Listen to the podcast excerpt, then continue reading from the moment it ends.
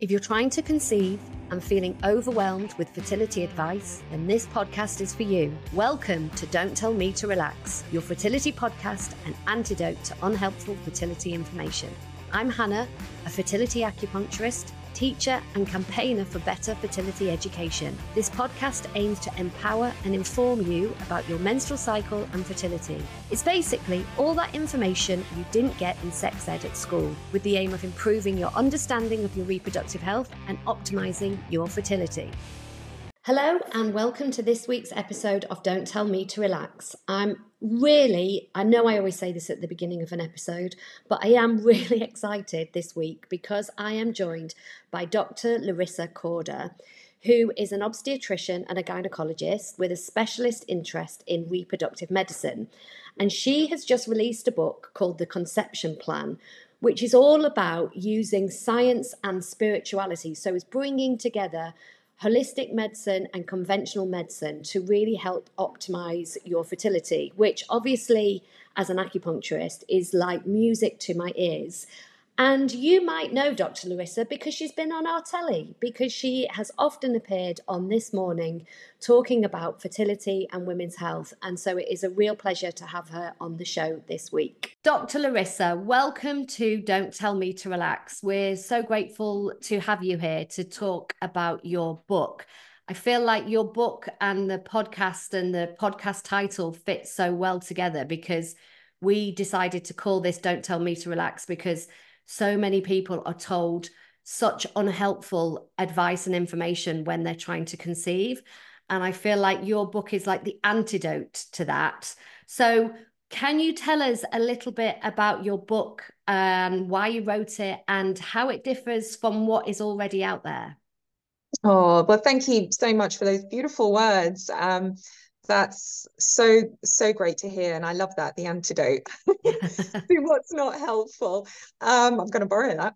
Um so look i when i set out to write this book i really wanted to write something that was quite different uh, to what was already existing out there. And you know there's a lot of stuff which is available, which actually, you know, I've read myself, a lot of my patients have read, um, which is really, really great and looks at um, different approaches as to how to get pregnant that are either esoteric alternative or very sort of allopathic mainstream medicine. But what I really struggled um, to find out there was this combination, this amalgamation of the two, and especially when it came from that scientific front, because I think that the world of the alternative, which I am incredibly fond of, um, I engage in myself and I have studied um, and also practice in as well is completely misunderstood by the mainstream um, and is often dismissed as woo woo. It's sidelined. Um, it's often something that people are a little bit scared of because they don't really fully understand it and the impact that it might be having on them. So I really wanted to embrace that and almost create this very active bridge between the two. Growing up myself, I I I kind of always was at that intersection between the bohemian and alternative, and then the very academic and scientific, just in terms of how I was raised. So it's always been quite natural for me to see a place for both of these two worlds. And I remember people saying to me, gosh, it's really unusual to, to find a doctor who sort of, you know, really engages with the other side as well. Um, and I guess that got me to really start thinking about writing a book that could potentially be quite different in terms of addressing some of these concerns that people have, but also more than that, in terms of what they could actually do to empower themselves to be able to take charge of their own health and reproductive potential. And I do think that being an allopathic practitioner, so much of that power tends to get outsourced to things like, you know, IVF um, or expensive drugs, medications, um, whatever it might be. And it's not to say that those things don't have a place. Of course they do. Um, but it's to, to, to take it back to the basics, really, to strip it down and to return back to, well, what could the person, could the client, could the patient actually be doing themselves to help themselves because there is so much, as the book goes on to explain, that you can be doing, which doesn't cost anything necessarily. And which ultimately puts you in tune with what's going on and gives you a level of control that I think is so important when it comes to a process like conceiving that can often feel so outside of your control as well. Mm. And I mean, it's literally music to my little ears to hear somebody who's got that Western training, but also an appreciation of the complementary medicines out there. Because I mean, I've been an, acupuncturist for 12 years and I feel like I've been knocking on the door of Western medicine for a very long mm-hmm. time. Mm. So I kind of mm. like mm-hmm. trying to put my head up and say, hi, you know, I'm not, I'm not in any way in competition. I'm here to kind yeah. of complement because I, I, I'm not a fan of the word alternative. I like complementary because I think it rather than one or the other, why not use all of them? So what and when you talk about like your what like what you've studied and what alternative or complementary medicine what what kind of things are you talking about because it's mm. such a big sphere isn't mm. it like what what do, you, what do you mean well so it started off for me uh, engaging with certain things that i was finding really interesting um so this is going back you know quite a long time ago, at least 10 years ago, when I had my Saturn return. Um, I traveled to, um, astrologically speaking, and I traveled to Australia, the land of the free and the alternative, and I worked there for a period of time.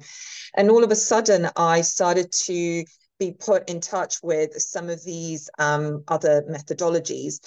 And it really grew from there. So, one of the first things I remember coming across was this whole concept of shamanism. Mm. Um, and you know back in the day, no one was really talking about this. No one really understood it very much. And I just found it incredibly fascinating to know that shamans were really the original neuroscientists, the original people who sort of started engaging with healing people's traumas, healing the subconscious.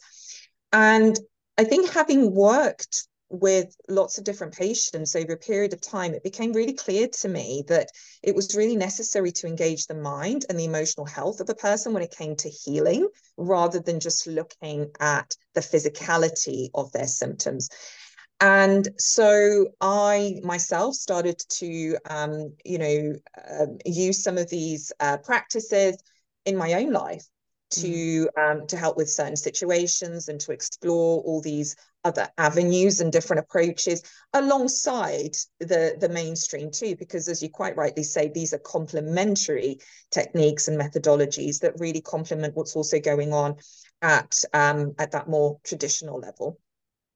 Um, and and so it really really grew from there and and I found myself being attracted towards helping people at that mental level mm. and exploring things a lot deeper with them. So I then started to study, um, you know, spirituality and at that very academic level, so to speak, a little bit like, you know, the approach I taken with my medical work.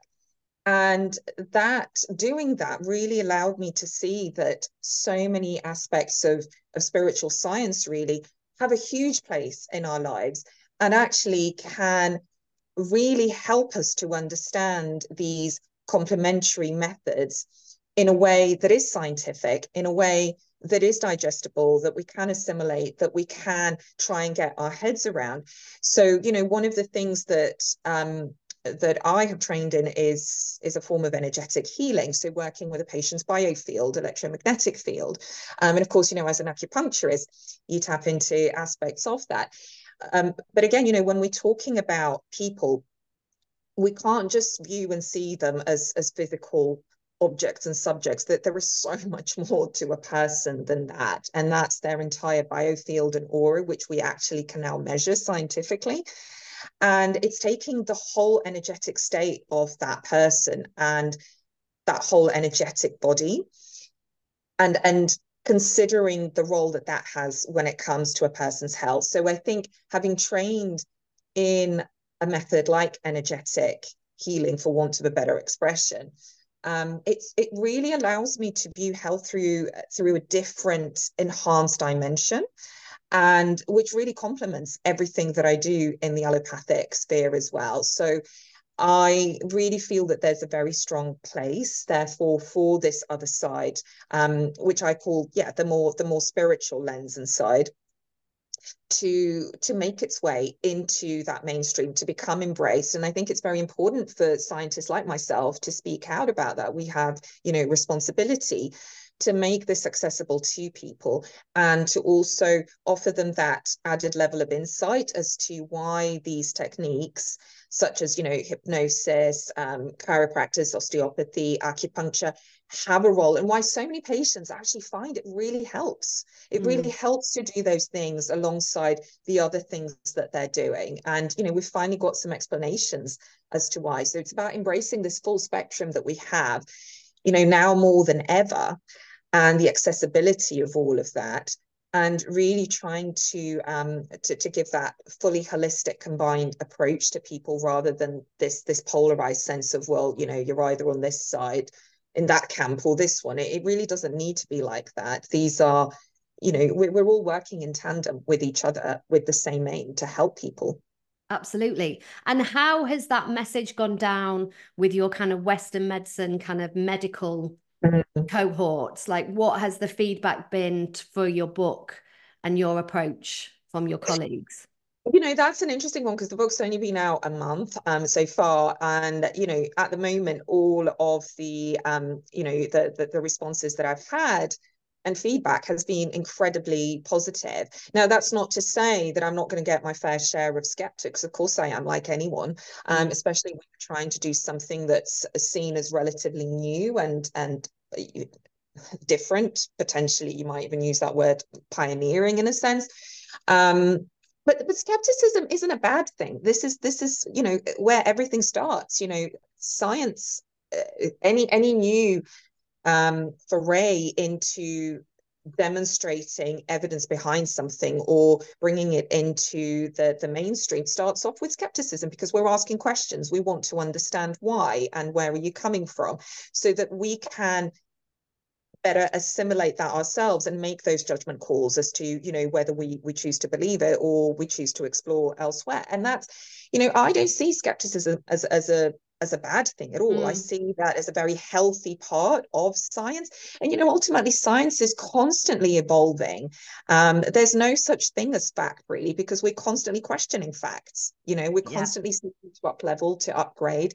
And science has always got to be embracing the newest research. And that's something that, you know, I I think a lot of colleagues will agree with me on that that there is so much new research now to support some of these other alternative techniques that deal with the subconscious, that deal with the emotional plane, that deal with the traumatic, when we look at studies that are being done, that it's almost impossible to to ignore it. It's a disservice to ignore it, actually. Mm. It's really important we start to now include it in our work.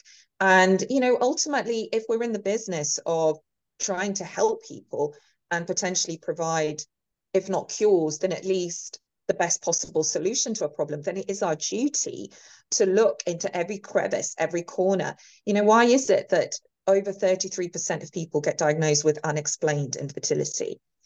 There mm. no such thing. How can you say something is unexplained when it's very real for that person going through it? It's almost the equivalent of you know being gaslit yeah. over something that you're experiencing that your body is experiencing and then being told oh, we can't explain it well we can't explain it because we haven't done all of the necessary tests we haven't looked you know in every single possible place and yeah. quite often the place that we haven't looked at is that mind body connection which is crucial which is vital i would say for all of the patients that I see. Mm. So, you know, I, I I think it's important to start somewhere and and to start embracing all of the new research that's coming out to start educating on it to start asking the questions um, and and to really you know get the information out there to people so that they can make up their own mind about what they want to do. The, the, the ultimate aim of all of this is self-empowerment you know and as long as you've got all the information available to you you can then make the best decision and choice by yourself whatever that decision might be. But you need to have all the information first. That's yeah. really vital. I, it's it's so great to hear you talk about that in that way because I, I mean, I you know trained four years to be an acupuncturist, and I was the most skeptical acupuncturist in the classroom mm. because mm. in my brain I just was like, how can putting a needle in this point in the leg be you know helping somebody go to sleep? But I knew it worked because I had it personally, and I knew that it always yeah. felt so good for me. Yeah. And I find it quite difficult when people ask me to explain it because it's quite complicated. The science behind it is not clear but I always go back to the the the premise that people walk out of the treatment room feeling better, feeling yeah. more empowered, feeling more in control, feeling calmer. And for me, that's enough. That's enough science because if I start yeah. thinking about the science, it sort of blows my mind a little bit and it yeah. I find it a bit overwhelming. So I just I, I find it really helpful to just think about the interaction that happens in clinic and that people feel better. And I always say to people, try it because until you try it, you can yeah. be skeptical and it's only yeah. by really trying these things that you really get a sense of the power of these therapies i think yeah absolutely and they can only really have a positive impact you know um that's what's so important here. And i'm so glad you've said that about yourself because I, I was similar you know going in, into the spiritual realm as a scientist. Of course i was constantly questioning you know and looking at things through this very very academic lens. And yes absolutely the testament is in you know having had your own experience of it and being able to vouch for it um, but also studying it in detail through the, the, the science that's available behind it. And you know to your point of why acupuncture um, as one of these methodologies works what i found super interesting doing the research in this book because i really tried to um, you know to provide people with real substance to mm. you know as a scientist i felt it was my duty and my responsibility to take um, a lot of these subjects that were considered we were and to kind of start looking at some of the science behind them. Um, it's one of the things my dad who's an incredible scientist he's um, you know uh, a professor in electronic and electrical engineering. And you know one of the first things he said in my book is gosh larisa you know the research section which no one looks at right? But my dad does. And he said it's so extensive and and it really is because when I researched, um, you know, more about the energetic field and the biofield, what I found absolutely blew my mind. And that's the fact that these meridians, which is what acupuncturists work on, which are these, you know, um, energetic channels that flow through the body, are actually the very first structures that are that are actually seen and created in the embryo even before any blood vessels right yes. so it precedes the development of that which is to say that there is some holographic imprint mm-hmm. that occurs at that human level mm. that means that we are effectively energetic beings before anything else mm. now that blew my mind you know when yeah. i looked at the science which has been available for several decades um, and where people did these studies, albeit yes on animals, um, but you know that is is is huge and and it really puzzled me as to why that hadn't entered the mainstream mm. and why we weren't talking about it and and using these techniques and methods in tandem with all of the other medical methodologies that we use because it makes complete sense of course it does and then when you try and explain how you know different organs interact with different meridian points and energetic centers, well, you can kind of trace it all back to that and the origin of, of human life. So, you know, at that very point of conception, the fact that, you know, these meridians are the very first structures to form is is just absolutely amazing absolutely. and i think there is so much more research that we need to do into that to, to truly understand the magnitude of what that means um, but just being able to understand at that very basic level that we are energetic spiritual beings first and foremost and then everything else comes after is um, i think it's also you know there's a level of comfort and reassurance that goes with that because i think most of us realize especially in the process of trying my, a lot of my patients, even the ones that, that don't consider themselves spiritual, will, will often say to me, it is a spiritual process. It is this mm. understanding that something far bigger than ourselves is happening here. And, and I think that's the thing about conception. It is this magical, miraculous thing um, that we absolutely have nowhere near got our heads around. mm. um, and you know there is which is what makes it so incredibly exciting but it is that one area of, of medicine and science where we can all agree there is something absolutely incredible far bigger than our minds are able to comprehend that is going on. Yeah. And and so you know when when we work with people we obviously spend a long time you know as as you do in chinese medicine going through the whole systems mm. of a person's body and we very much look at the mind body connection. And often people say to us you know you're the you're the first person you know on this mm-hmm. journey who sat down and spent so much time going over everything because often it's like blood tests and it's like scan reports and it's sperm tests and all of those and, and they have a really good place but in terms mm-hmm. of like that kind of wider look at a person like that holistic look at you know what's your life history what's your stress levels what's your kind of digestion that wider look i think it, it can really help form a picture of where you can make improvements. And I think that is a lot of what your book is about, like, because it's a 12 week plan, a sort of step by step plan, which I think is what we talk about all the time. I was like, 12 weeks, yes, because we're always talking about this three months to prepare. We like mm. to work with people in that mm. preparation period. So, what are your what are your 12 weeks of kind of preparation what do what are the areas of focus that you discuss with your patients yeah, so um, absolutely that mind body connection is super super important and a lot of the time um, when you know your regular medical tests all come back as as you know negative we, we've run all the basic tests and, and even more complex tests and everything looks fine at that physical level quite often when i start inquiring about the emotional health of the person and things that have gone on in their lives that are going on for them and their relationship with themselves and others it suddenly starts to become very clear that actually some of these symptoms can be attributed mm. to that level of trauma a person might have experienced and how that's impacted people at that very cellular level um, and you know how it's affected their nervous immune system. So many of those things which which the first section of the book really sort of um, gets into the nitty gritty of. Um, but yes the, the second part of the book is all about this 12 week plan and i look at it from the perspective of five pillars which i really call the five pillars of health and that's you know nutrition exercise stress management living in a toxin free way, and then relationships and sex. So I address this um, prenatal period through those five different themes. And, you know, the book goes into detail over those themes and specifically looks at what you could be doing, for example, with nutrition, how you could improve what you're eating. It, it looks at the academic science behind, you know, why um, why I make the suggestions that I do and what's good for you, what isn't considered so good for you. Does the same with exercise.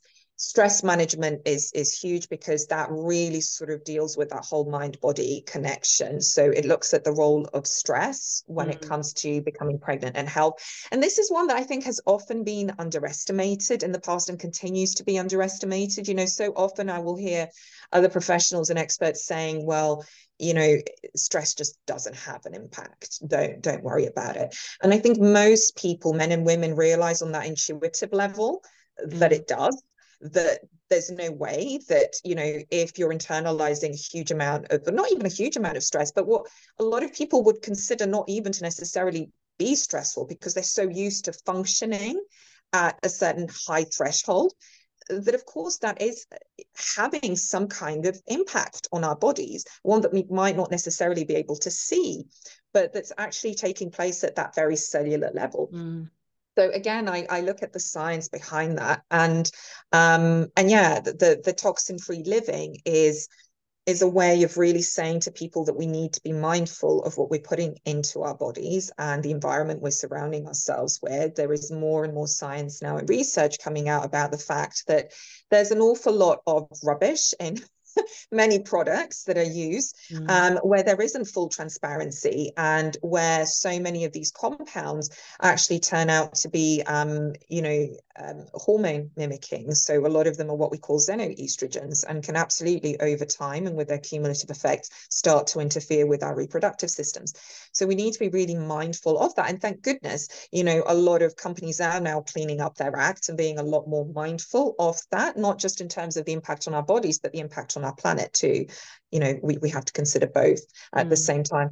Um, and you know, sex and relationships is a, is another huge one because this again is completely underestimated i find in mainstream medicine where you know, people may get asked, well, how much sex are you having? And, you know, as long as they're having sex two to three times a week, then you're fine, you know, and try and optimize that around the time of ovulation. But actually, there's so much more to it than that because, you know, I, I call it the consciousness behind sex, which is really, really important. And you know that has to start off with yourself and the kind of intimate relationship that you're having with yourself at that very personal level because if that isn't in a healthy place then the interaction you're going to be having with your partner and the sort of sex that you're going to be having is also really not going to be conducive to you becoming pregnant. Um so it's again looking at what happens during that act of, of sex and you know what's going on at that very scientific level what's going on at the bioenergetic level and trying to understand how we can take accountability for ourselves in that by working on the relationship we have with ourselves and who you know we bring into that arena and that everything else will follow on from there. So this is absolutely not about um, you know everyone gets so focused on having sex around ovulation and everyone mm. knows you know that's the time to do it but i think so much of that is completely the stress that people place on themselves to have sex at a particular time whereas actually it should be about moving away from the idea that this needs to be regimented that actually this needs there's no need i want to move away from saying need but you know that this should be um, a much more spontaneous act that comes as a result of having a high libido, that comes as a result of having a healthier relationship with yourself and being able to um, to to to understand that deeper context of what's going on. Mm. Um, you know that that this isn't just sperm meets egg that there's a lot more to it than that about optimizing these conditions and again what you're bringing into that arena that that mm. counts so yeah that's another really big chapter that that's also dissected down into individual components over the 12 week plan so that you can really focus on those individual areas through really practical means of you know advice that's given about what you can do at that very practical level to mm. help yourself um, and you know there's a lot of meditations in there and visualizations breath work techniques all of that stuff which actually again helps to deepen your connection with yourself and helps to put you in tune with what's going on for you how you're feeling so that you can become empowered to understand what you need to do without me necessarily needing to tell you in the book. My my goal really with this 12 week plan is that you understand yourself so well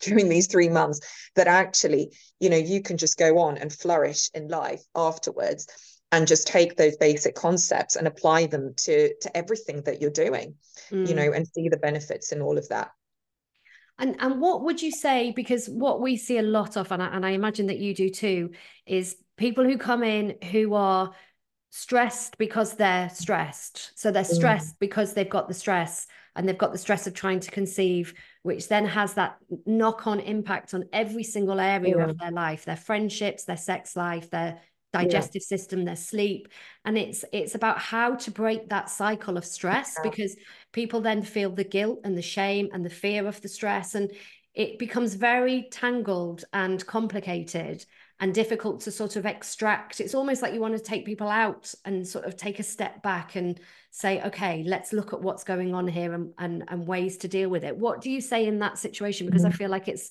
i know so many people who listen to this podcast feel like that yeah, absolutely. Well, the first thing that you don't say is just relax, right? Which is yeah, what you're exactly exactly the worst thing that you can say to someone who's going through something like that, right? And though I accept most people are well intentioned when they say that, um, what they don't understand is exactly what, what you pointed out the fact that this is a self propagating circle, um, a vicious circle that it's very difficult to get out of. So, I think the most important thing to realize about that is that it is not your fault. Mm. Okay. To, to take away any level of blame, shame, guilt. It's really, even the way we deal with stress is conditioned as a result of experiences that we have in life, which again are not your fault.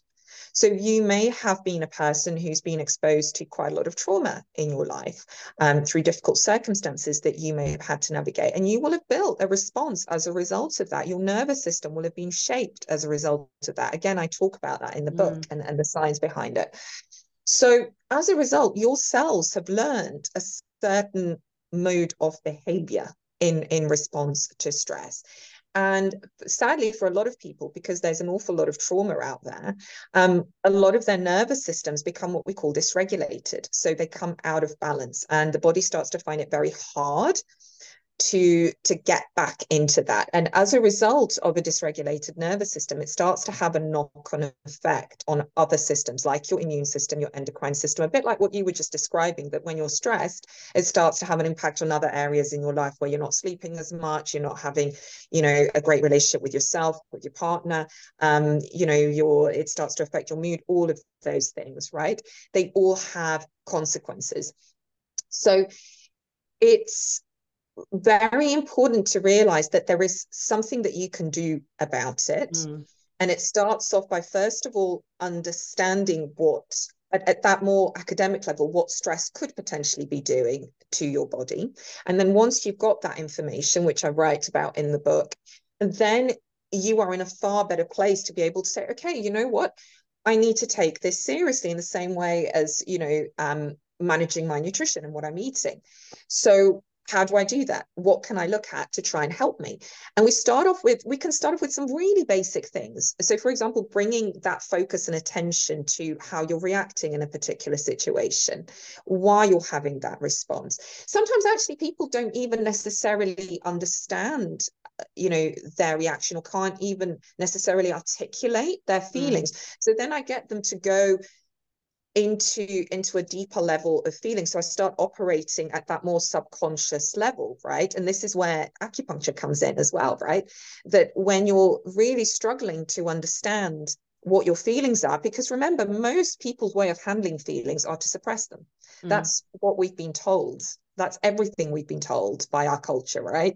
Um that actually you know you just kind of get on with it. You put that to one side especially as a woman right? It's all about people pleasing mm. you know that no matter what's happened to you actually you've got to be able to put that to one side so you can function you can exist and you can go on and please other people around you and that is incredibly detrimental um, at at that cellular level I, I talk about something called mother wounding a lot in my book which is this unintegrated level of trauma that's inherited down the mother line where our own mothers haven't necessarily processed what's gone on for them it's often to do with that ple- people pleasing element this this almost belief and sense that we as females have to be less than and have to continually self-sacrifice in order to do well at life mm. right um, and that gets passed on it gets inherited not just as an attitude but it gets inherited as, as a very real part of our biologies right at that internal level.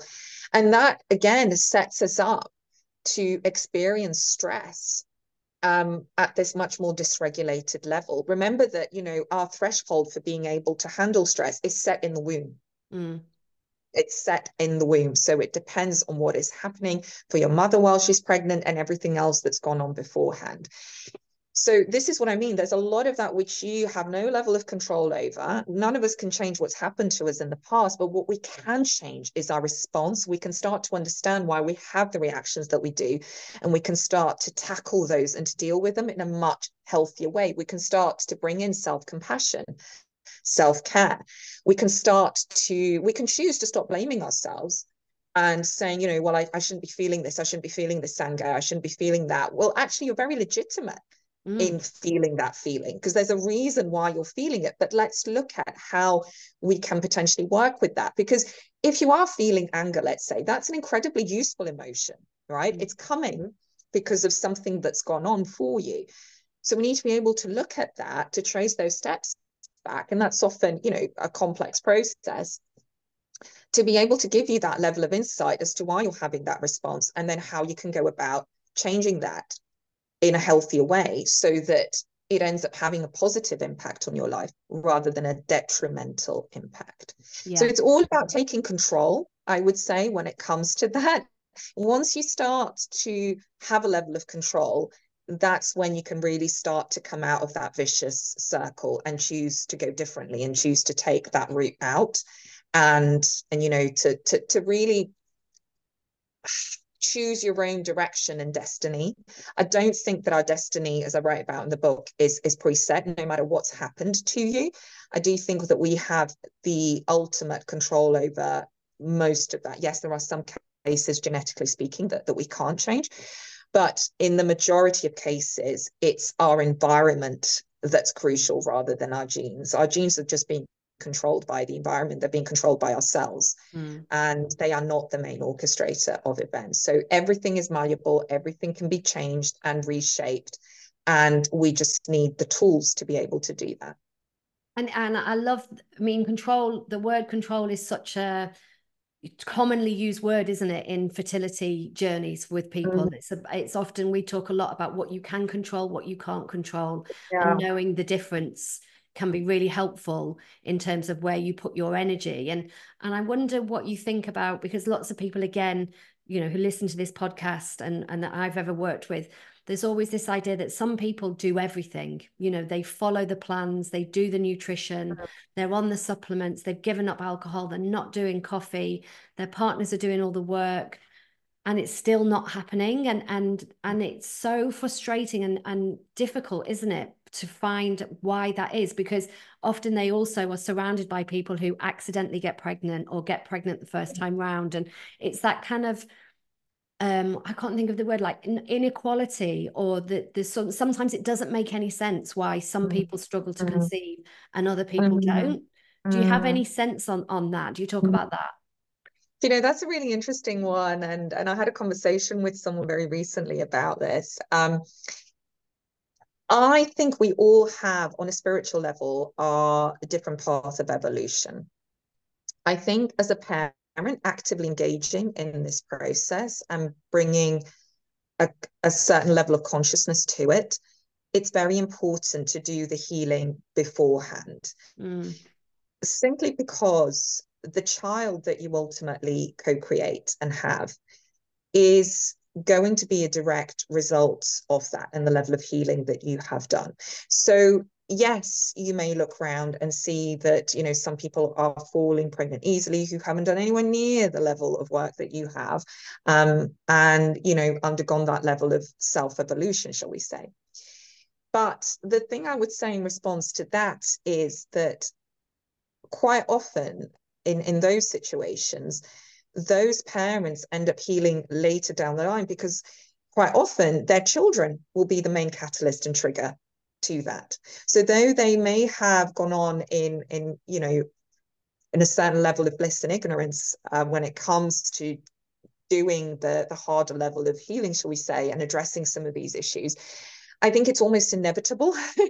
that you will cross paths with that at some stage of your life. And I think that that's where that element of what can feel quite unjust mm. um you know there's it's different for every person and no one knows what's going on behind closed doors simply because people won't necessarily tell you that.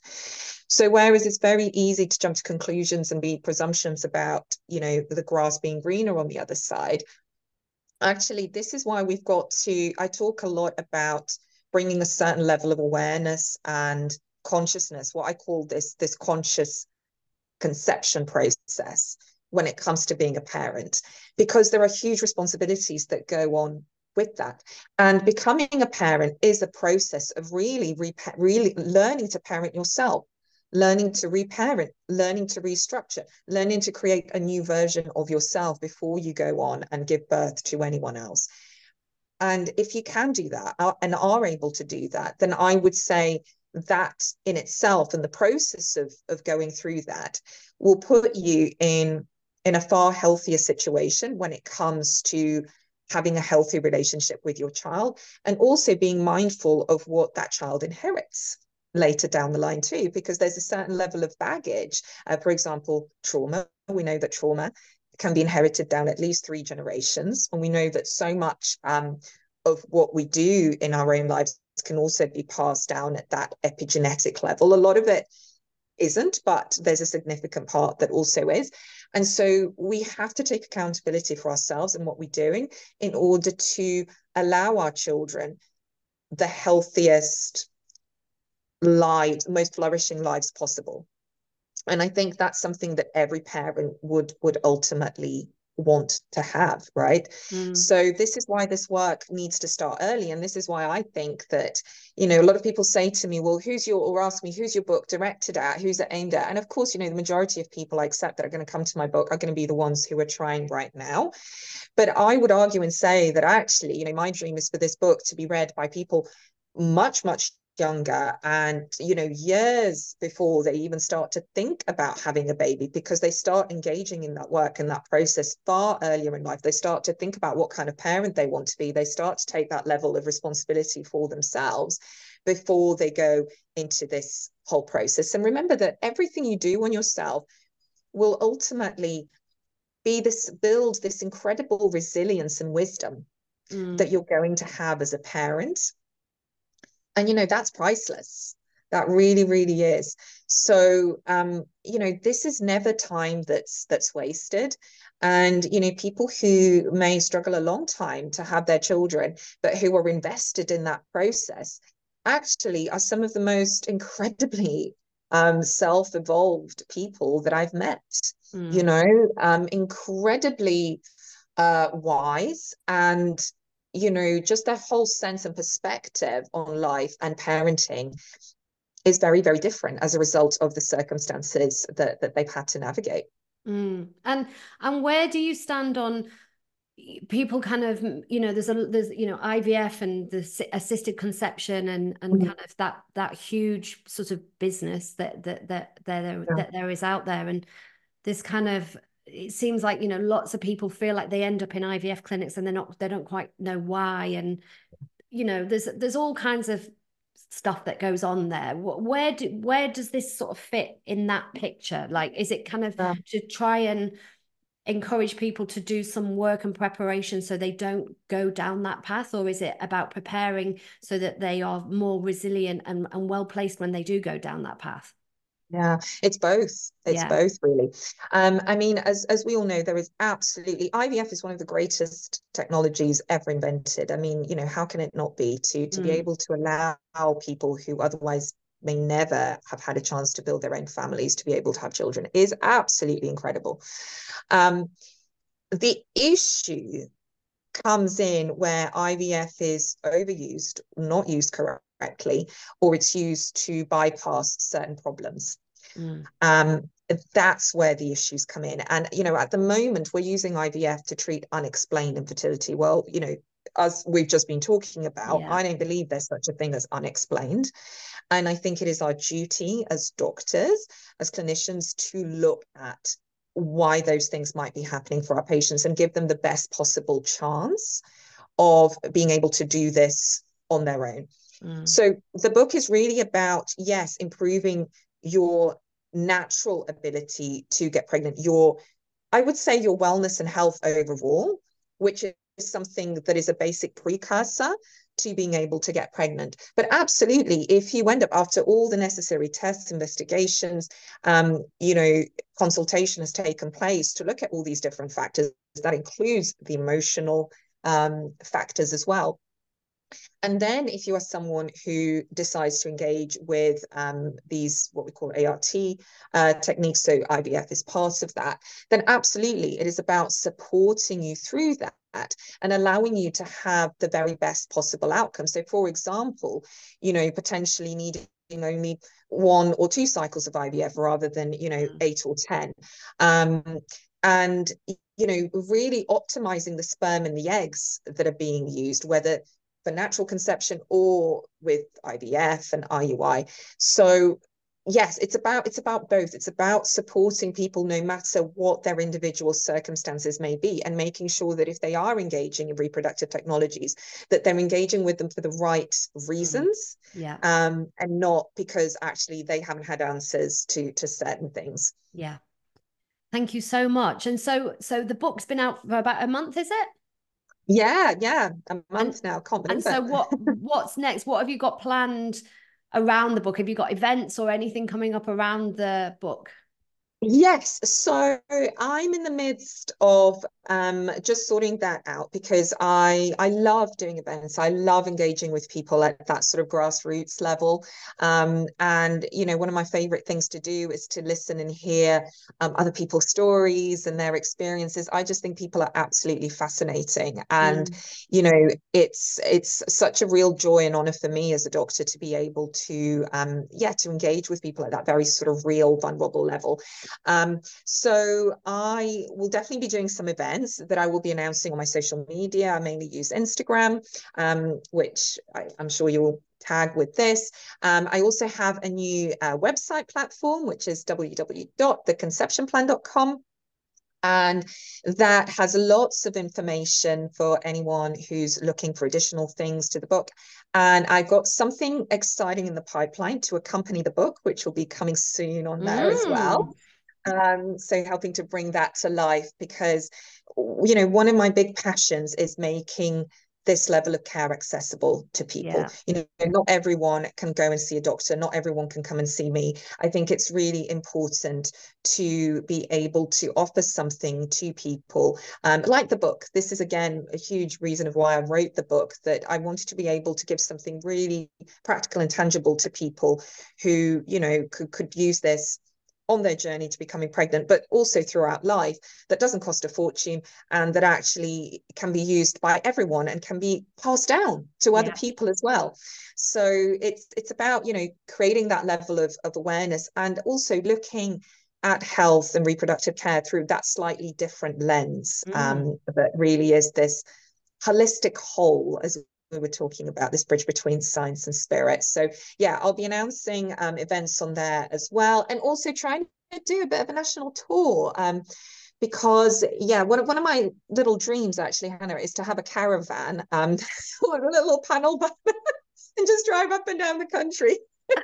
doing Sounds different great. Events. If you need if you need a co-pilot, I'm there. Oh, love it love it always always you know um so or a yeah, driver that... just a driver i'll drive oh my god we can take it in turns you know because i quite like driving as well it sort of yeah. helps tune me out so yeah. um so yeah i i'm definitely really excited about that Brilliant. Well, I will put all your details and the link to your website, so you can buy the book through your website and Amazon, I presume, and all all yes. usual places. So I put all, I put all of that on um, the show notes, and I just want to say thank you so much because you know, oh, it's oh. so, it's honestly, sometimes as an acupuncturist, it's quite difficult in certain circles to be taken seriously and people's kind of assume that what we do is is is nothing and and you know i get it i understand but it's so nice to meet somebody who really understands and can bridge the gap between sort of western and eastern or you know kind of scientific and spiritual it's it really does make my day. And yeah it's great. So thank you so much for coming on and speaking to us because oh. it's been great for, for me personally.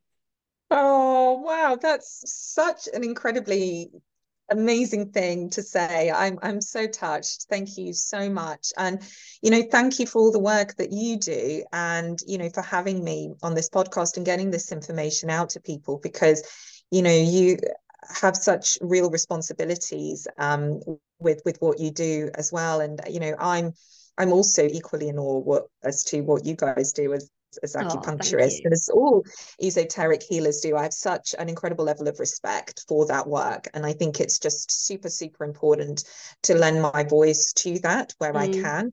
Um, yeah. Because it really is something that helps. And if we can get more people to engage with the full extent and spectrum of what's out there yeah. and what may be suited to them, then my goodness, you know, um, I, I just hope we can real make a real difference to people's lives. That's what this is all about. Absolutely. Absolutely. Well, on that note, I will say thank you once again, Dr. Larisa, for your time tonight. I really appreciate it. It's been great to have you on. And um, thank you, everybody, for listening.